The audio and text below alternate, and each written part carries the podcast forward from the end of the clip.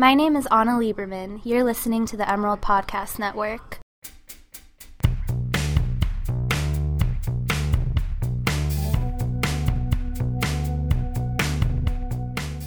Welcome to the Emerald Podcast Network. I'm Alec Cowan. I'm the senior podcast editor for the Emerald. I'm Sarah Rosa Davies, arts and culture editor for the Daily Emerald. And uh, my name's Nick Costillon. I'm a writer for Arts and Culture Department. And today we are here to talk about moon songs. So the eclipse is coming up on the 21st, and the arts and culture desk got together and decided we'd talk about songs that have to do with the moon or sun or any solar space stuff. So today we're going to talk about songs to listen to during the eclipse or just kind of around the theme of the total solar eclipse. My first song is kind of a generic choice, but I feel like it's also a solid choice. It's Total Eclipse of the Heart by Bonnie Tyler. Um, I don't know what else there is to say about Total Eclipse. I specifically remember listening to the Glee version of this song when I was younger, and that was my introduction to it, which I don't know about you guys, but Glee was like weirdly an introduction to a lot of music for me. Uh, so let's listen to Total Eclipse of the Heart by Bonnie Tyler.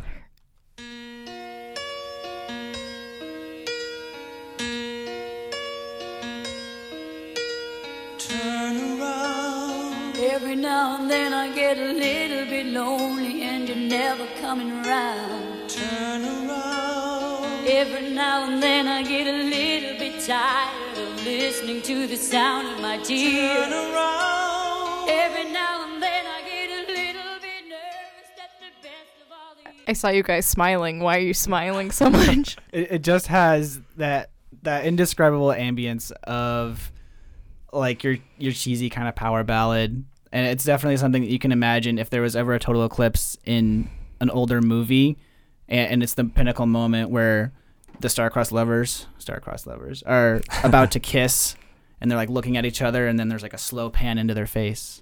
That's the kind of song that would be playing in the background for that.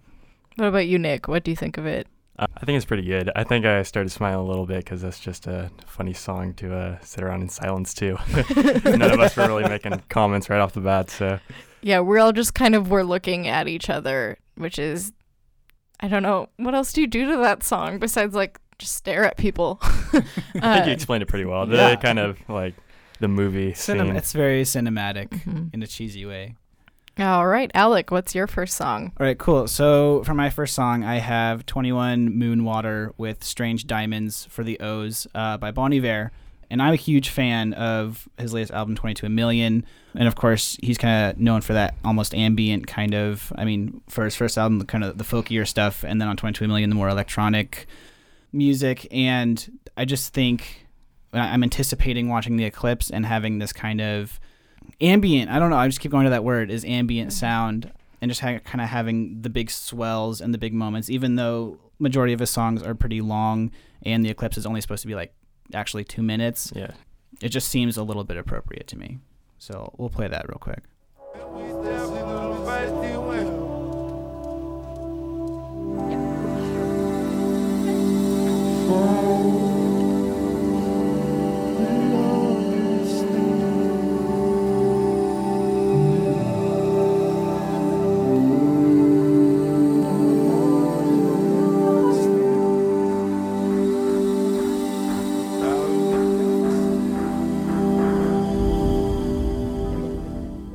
That song, I forgot how ambient it is. I, I don't know what else to say. I mean, that was one of the first album reviews I wrote for the Emerald was uh, a review of this album, and I forgot just how dark it kind of gets, and Mhm. I forgot that it's an album about um, Justin Vernon dealing with the loss of his mother. So, yeah. Yeah, and it, it just seems like each song isn't necessarily symmetrical. Um, like it, it doesn't necessarily fit this archetype for song construction, and it tends to have this big, long kind of building momentum to it. And I, that's especially how I feel about 21 uh, Moon Water. And so I think, especially kind of listening to that as it goes into the eclipse, and then kind of hearing this big opening kind of it gets more electronic a um, little more Bon Iver, you know, trademark sound as it gets to the end of the song, and it just seems like it has that building momentum and the anticipation in it. What about you, Nick? What's Yeah, I, think I think that's good. Uh, When I was thinking about music for the eclipse, I think you know you don't really want something that's going to be too distracting and take away from like what you're actually the main event, I guess. But uh, yeah, I think that fits well. I, I could I could picture myself hearing it as you know in the two minutes of the totality of the eclipse or whatever. Yeah.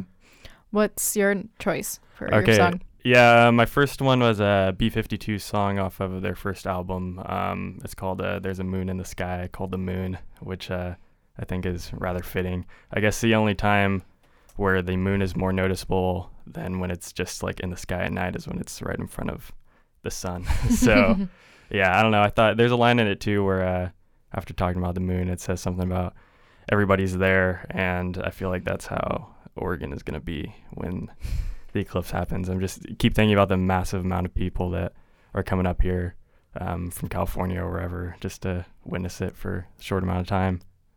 All right, let's hear There's a Moon in the Sky called The Moon by the B 52s.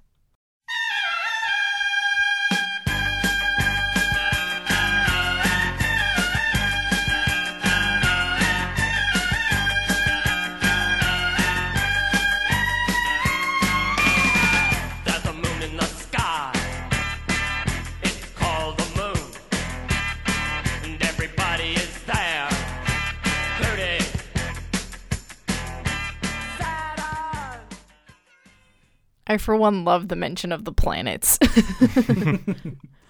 oh my god. Yeah, I think we all once again had like smirks on our faces and kind of chuckling as it As it played. along. Just the Saturn. They're a fun band. I think that uh yeah, it's it's funny because they're like a true post punk band. I feel like, but a lot more kitschy than you Hmm. know, not as dark as Joy Division or whatever the kids are into these days. yeah, it's definitely a break from Bon Iver and yeah, yeah, Yeah. a little more upbeat, I'd say. Yeah, sometimes you need you need a song like that when the world is like going into complete darkness and like birds are supposedly returning to their nests. You need yeah. some Yeah. B52s.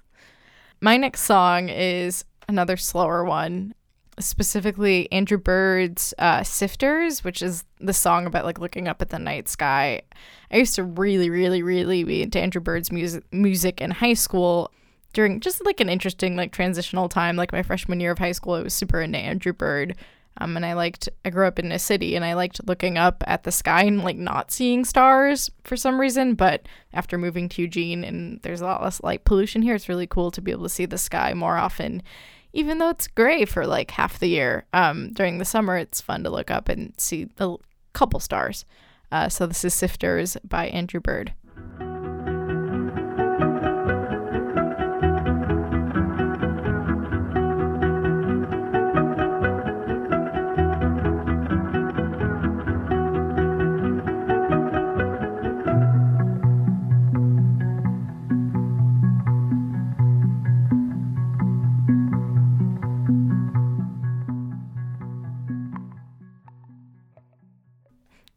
Like that line. Um, moon plays the ocean like a violin, um, because I like thinking about the tides and how the moon uh, has affected them and affects them over time. Um, there's a book series I read as a kid that was like post-apocalyptic, and it was about I can't remember the name of the series, but it was about when it, like a meteor hits the moon and like moves the moon and like the world ends or something weird. and it was like a very scary series, and I I often think about like I've been thinking a lot about the eclipse and happen? Like like is anything gonna happen? I mean people you know just talk about like no, nothing is supposed to happen like nothing big but like it's you know it's this drastic event it only happens every couple hundred years or something? Like that's really interesting to me.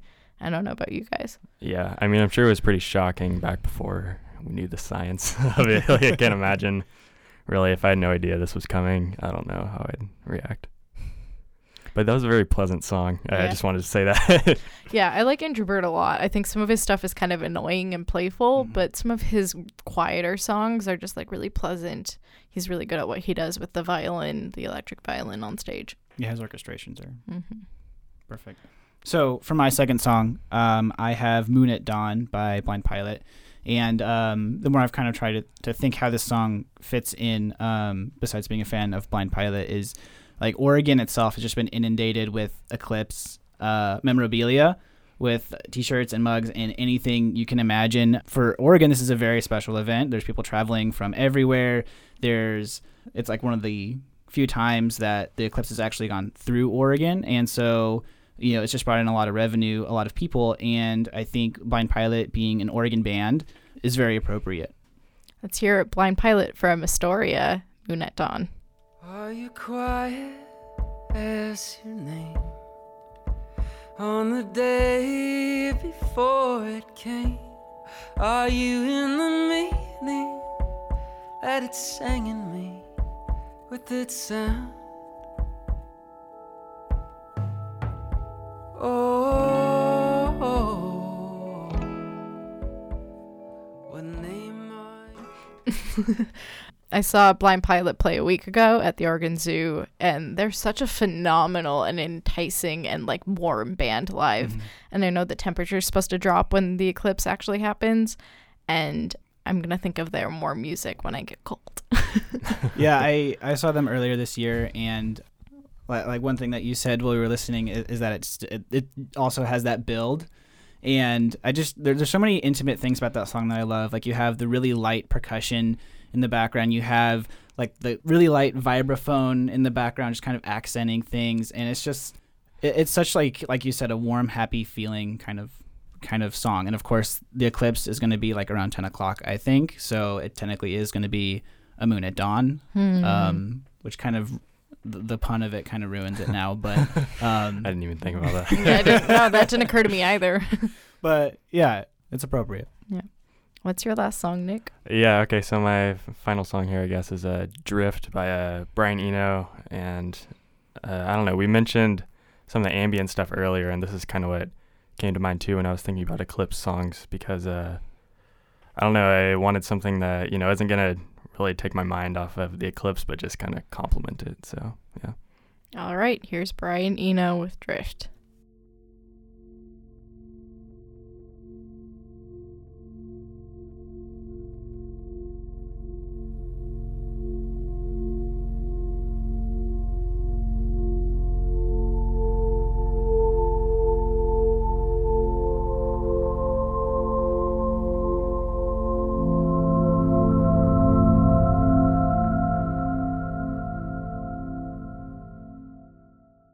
It's a nice song. Yeah.